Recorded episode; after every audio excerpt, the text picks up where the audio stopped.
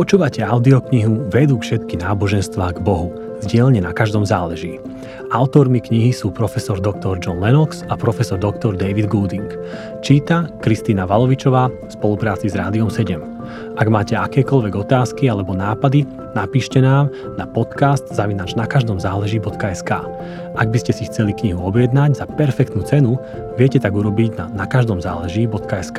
Ja som Gabriela Kosmáľová Mačí a teraz už ku knihe.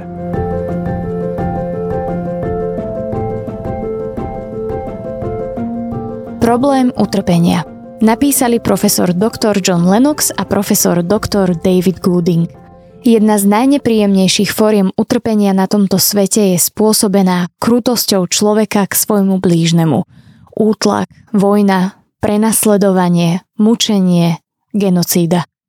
Mnohých ľudí to vedie k tomu, že sa pýtajú, ak stvoriteľ existuje, nemal by predvídať, ako surovo si ľudské bytosti budú navzájom ubližovať? Nebolo od neho nesprávne stvoriť nás tak, ako nás stvoril? Nebolo by bývalo láskavejšie a správnejšie stvoriť nás tak, aby sme nemohli spôsobovať utrpenie jeden druhému? Odpoveď na túto otázku je nasledovná. Áno, určite by nás mohol stvoriť tak. Ale to by znamenalo, že by nás bol degradoval z úrovne slobodných, zodpovedných a mravne založených bytostí na úroveň živočíchov alebo veľmi zložitých počítačov. Je sporné, či je toto práve to, čo by si v skutku želali dokonca i tí, ktorí kladú predchádzajúcu otázku. Ako správne naprogramované počítače by sme nikdy neublížili našim druhom počítačom. Ale v takom prípade by sme sa ani nikdy navzájom nemilovali, prinajmenšom nie tou vznešenou a skutočnou láskou, ktorej sme napriek všetkým našim chybám my, ľudia, schopní.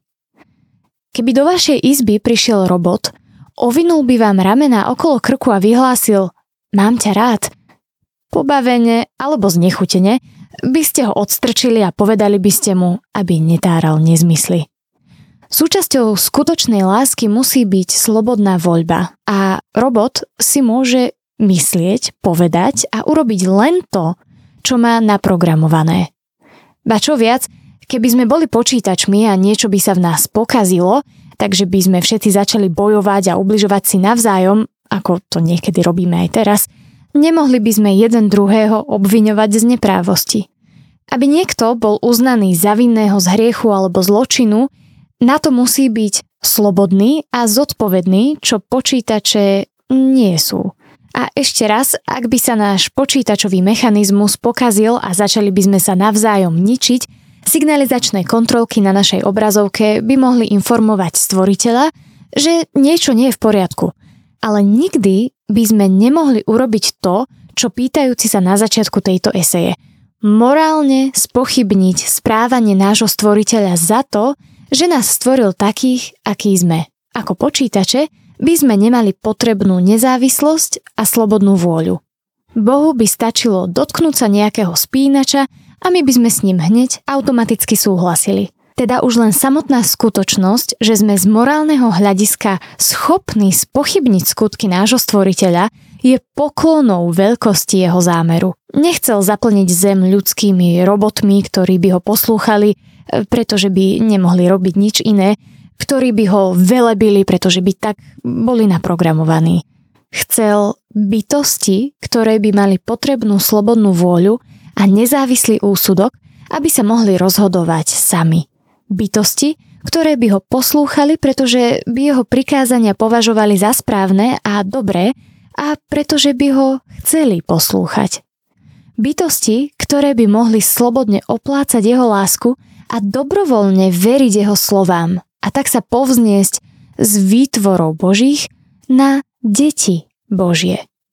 Preto Biblia hovorí, že keď Boh stvoril človeka a uviedol ho do rajskej záhrady, prísne mu zakázal jesť ovocie z jedného stromu. Zároveň mu však dal schopnosť a slobodu, nie však dovolenie, neposluchnúť a okúsiť toto ovocie, ak by sa tak rozhodol. Ale, povie niekto, nebolo to prílišné riziko?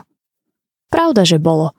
Riziko, že Adam využije svoju slobodu a neposluchne Boha, čím privolá na seba a celé ľudstvo duchovnú, morálnu, mentálnu a psychickú tragédiu, ktorá poznačí históriu ľudstva. A to riziko bolo ešte väčšie. Znamenalo a ešte stále znamená, že ak sa niekto rozhodne využiť svoju slobodu na to, že spôsobí újmu svojmu blížnemu, Boh nebude zasahovať a rušiť rozhodnutie človeka v každom takomto prípade, či už bránením v konaní zla, alebo v krajnom prípade zničením toho, kto ho chce vykonať. Takýmto zásahom by Boh potláčal slobodnú vôľu človeka a my všetci by sme boli ako zvieratá vycvičené nestláčať určitý gombík, pretože jeho stláčanie prináša okamžitý trest či bolesť. Preto teda existujú na svete obludné, stále trvajúce hriechy a krivdy s nesmiernym oceánom utrpenia. V tomto bode sa však musíme vrátiť k otázkam, ktoré sme si položili v predchádzajúcej časti. Prvá znela, čo bolo cieľom Boha, keď stvoril svet?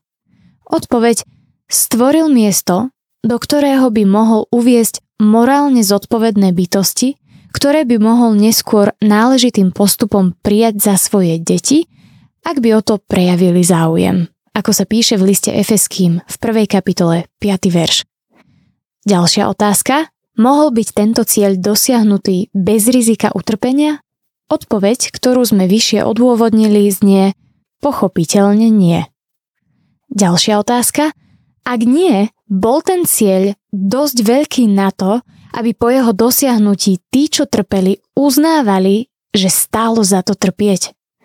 A odpoveďou je opäť samozrejme áno. Ak všetci rozumní ľudia cítia, že tento život sa oplatí žiť a lpieť na ňom napriek všetkému utrpeniu, ktoré prináša, potom nikto nemôže tvrdiť, že tie isté utrpenia by prestali stáť za to, ak by mali byť nasledované užívaním večnej radosti ľudí ako detí Božích. Naša ďalšia otázka znela, ak cieľ nemohol byť dosiahnutý bez rizika úplného zlyhania v prípade, že sa všetci zvrátia, bolo urobené primerané zaistenie pre záchranu aspoň tých, ktorí o ňu stáli?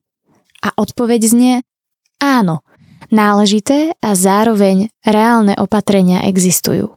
Naše hriešne skutky a postoje nás odcudzili Bohu a uviedli nás do nebezpečenstva večného zatratenia.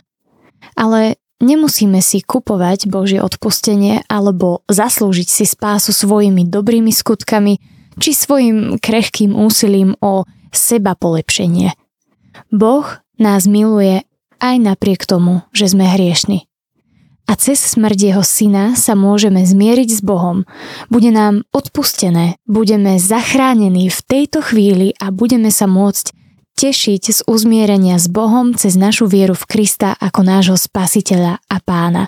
Ako sa píše v liste Rímskym 3. kapitola verše 19 až 31, 5. kapitola verše 1 až 11 a v liste Efeským 2. kapitola verše 8 až 10. Naša posledná otázka bola nasledovná. Aký môže byť charakter a rozsah utrpenia veriaceho, kým sa plne nedosiahne Boží zámer s ním? Hneď na začiatku môžeme s presvedčením odpovedať, že toto utrpenie nezahrňa múky neistoty prameniace z toho, či sa Boží zámer dosiahne alebo nie. V tomto je Biblia úplne jasná. Zámer sa dosiahne. Nemusíme čakať až na posledný súd, aby sa nám dostalo večného života a aby sme sa stali deťmi Božími. Voláme sa Božími deťmi a nimi aj sme. Vieme však, že keď sa On, Kristus, zjaví, budeme mu podobní, lebo ho budeme vidieť takého, aký je. 1. list Jána, 3. kapitola, verše 1 až 2. Biblia je jasná v tom, že Boh nás prijíma a nenecháva nás čakať až do dosiahnutia konečného cieľa. Božie prijatie nás nie je podmienené našim pokrokom v svetosti. Miloval nás, keď sme boli ešte hriešni. Dá nám rozhrešenie a príjme nás, len čo uveríme v Ježiša, a uisťuje nás, ako sa píše v liste Rímskym v 5. kapitole v 9. verši takto, tým skôr sa teda skrze neho zachránime od hnevu teraz, keď sme už ospravedlnení jeho krvou.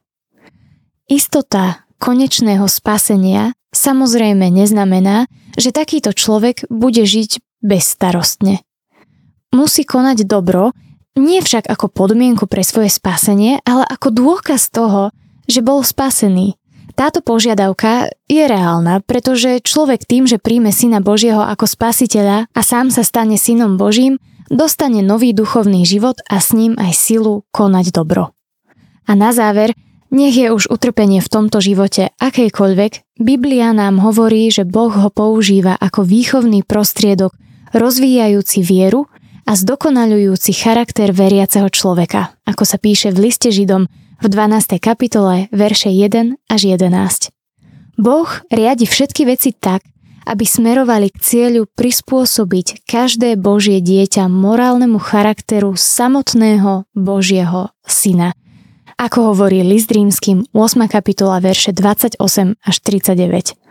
Ale môže niekto namietať, čo hurikány, lavíny, zemetrasenia a tsunami. Argumentovali ste, že Boha nemožno viniť za utrpenie zapríčinené tým, že človek ubližuje svojmu blížnemu. To je chyba človeka, jeho zneužívanie slobodnej vôle, ktorú dostal od Boha. Ale človeka nemožno viniť za prírodné katastrofy alebo vírusy, pásomnice či komáre šíriace maláriu. Ako môžeme vo svetle týchto skutočností veriť existenciu vševediaceho a láskavého stvoriteľa? Poprvé, dovoľte nám podotknúť, že naša odpoveď nie je pokusom o uspokojenie tých, ktorí skutočne trpia v dôsledku nejakého nešťastia alebo choroby. Títo ľudia majú náš súcit a neznižujeme ich bolesť. Ale útecha sa dá nájsť len cez osobné precítenie Božej lásky, vyjadrenej cez Ježiša Krista, a stáva sa pre jednotlivca skutočnou prostredníctvom Ducha Svätého cez vieru v Božie slovo. Milióny ľudí našli trvalú útechu v Biblii. Tu ani nemusíme odporúčať. Teraz však máme dočinenia s akademickým problémom, ktorý znemožňujú prírodné nešťastia a choroby vieru vo vševediaceho, všemohúceho a dobrého stvoriteľa. Po druhé, nedomnievame sa, že máme odpoveď na každú záhadu súvisiacu s problémom utrpenia. Tento problém však nie len, že správne nepochopíme, ale ani nenájdeme odpovede, ak ho budeme neobjektívne zveličovať. A po tretie, vo svojom nazeraní na tento problém sa musíme usilovať byť rovnako moderní ako vo všetkých ostatných oblastiach. Napríklad sa pozrieme na jednu oblasť, v ktorej veda za ostatné 10 ročia urobila významný pokrok. Staromódne opovrhnutie prírodou ako krvilačnou podnecovateľkou a vecnou presadzovateľkou neľútosne krutého konkurenčného boja o prežitie bolo, ako to dnes chápeme, úplne prehnaným obrazom vyvolaným prílišnou obrazotvornosťou. Správne ustúpilo hlbšiemu a správnejšiemu pochopeniu, a síce posvetnej bázni a úcte k zložitým ekologickým a biologickým prírodným systémom. V dôsledku toho nás v súčasnosti morálne poburujú tí, ktorí bezohľadne hubia zvieratá a tak poškodzujú prírodný cyklus prírodzeného potravinového reťazca. Rozhodne požadujeme, aby divé šelmy mohli žiť v prírodných rezerváciách, kde by mohli nerušene loviť svoju korisť. Ak je to tak, môžeme sa dnes ešte vôbec obrátiť na Boha a obviniť ho z krutosti, pretože stvoril divé šelmy, ktoré lovia iné zvieratá? Ak by sme to urobili a boli by sme dôslední, museli by sme ukončiť krutosť tak, že by sme všetky šelmy zahubili. Len málo ľudí by dnes obhajovalo takýto postoj. Okrem toho musíme mať na zreteli, že keď Biblia hovorí, že Boh vyhlásil svoj výtvor za dobrý, neznamená to, že z ničoho, čo bolo stvorené, nehrozí človeku nebezpečenstvo. Existencia autoimúnneho systému v ľudskom tele a mechanizmu hojenia rán naznačuje, že existovali potenciálne nebezpečenstvá, ktorým bolo treba čeliť. Alebo si vezmime takú elektrinu. Blesk bol pre starobilé národy jav naháňajúci strach, a keď človek nakoniec objavil elektrinu a naučil sa, ako ju spútať a využiť, nebolo to bez nebezpečenstva. Ale k Kto by dnes tvrdil, že ľudstvu by sa darilo lepšie bez elektriny, alebo že bolo od Boha kruté, že ju stvoril? Požiadavka, že Boh mal vytvoriť bezpečnú elektrinu, ktorá by nikdy nikoho nezabila, by mohla znieť podobne ako požiadavka na existenciu ohňa, ktorý by nikdy nič nespálil. Podobne je to i s mnohými ďalšími prírodnými javmi. Existujú napríklad tektonické zlomy v zemskej kôre. Zvyčajne máme dostatok zdravého rozumu, aby sme na nich nestavali svoje obydlia. Ak si ľudia predsa len stavajú domy pozdĺž západného pobrežia Ameriky na takomto známom geologickom zlome, kde sa skôr či neskôr musia vyskytnúť zemetrasenia a možné katastrofálne straty na životoch, nemôžu viniť Boha za to, ak k tomu dôjde.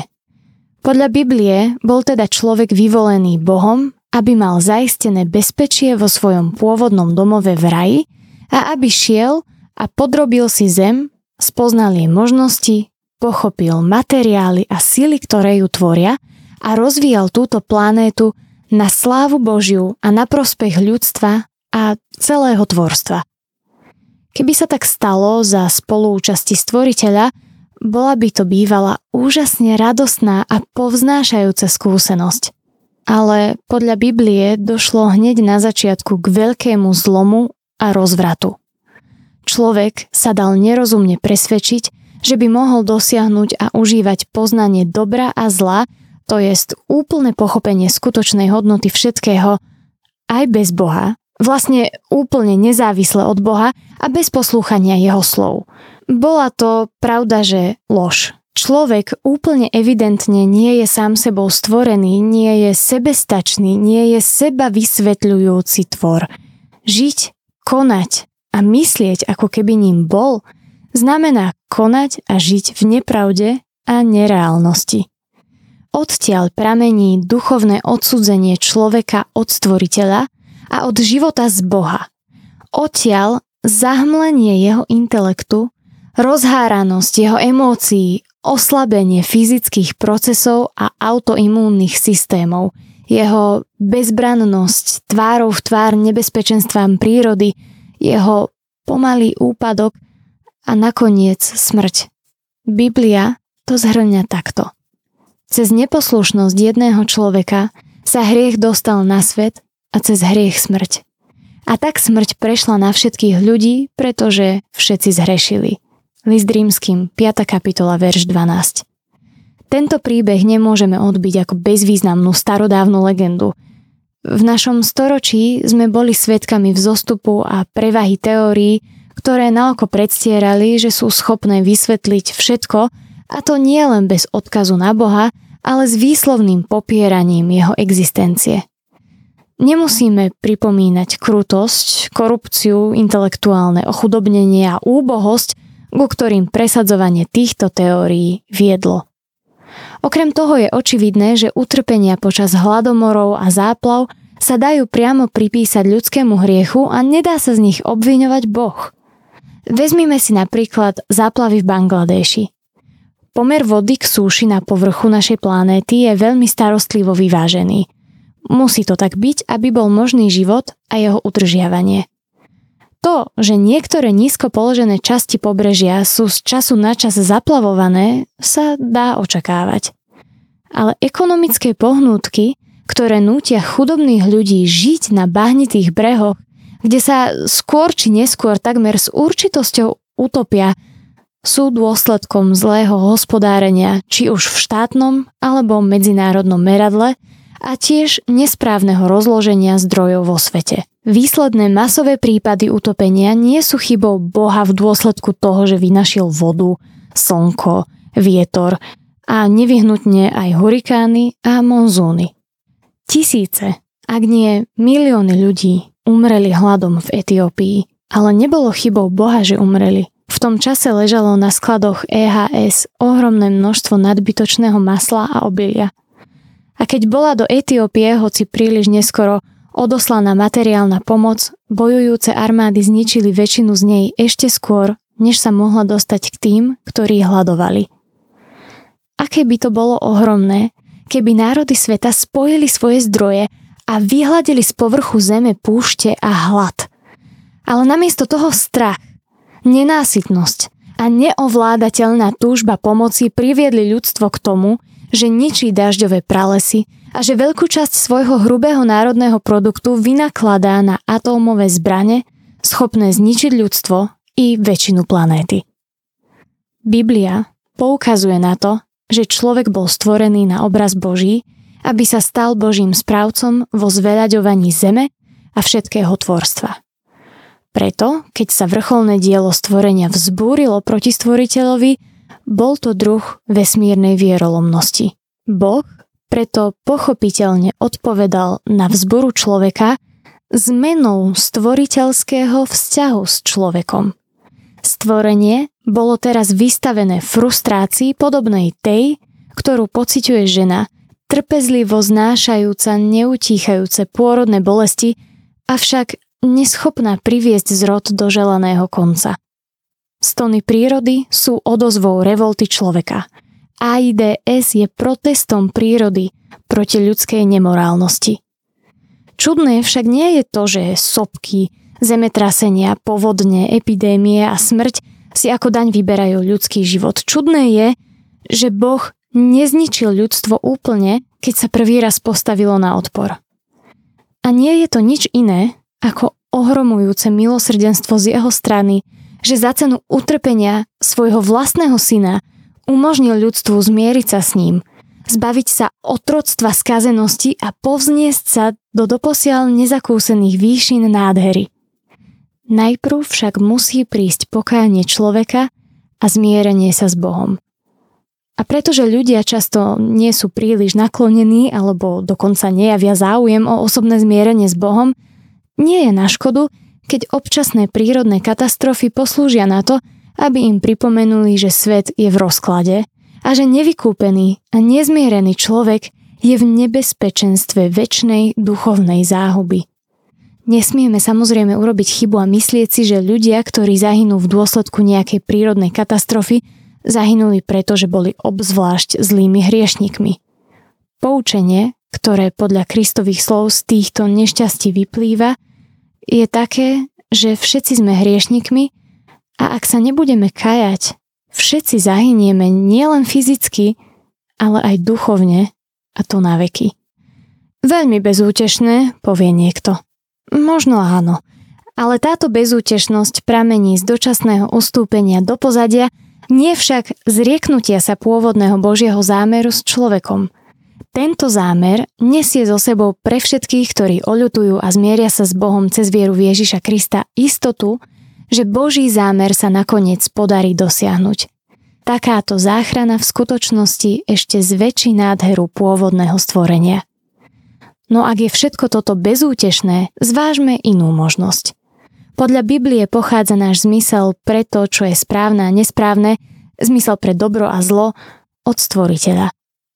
Niekedy však, keď použijeme svoj zmysel pre mravnosť, nevidíme, že to, čo Boh urobí alebo dovolí, je správne.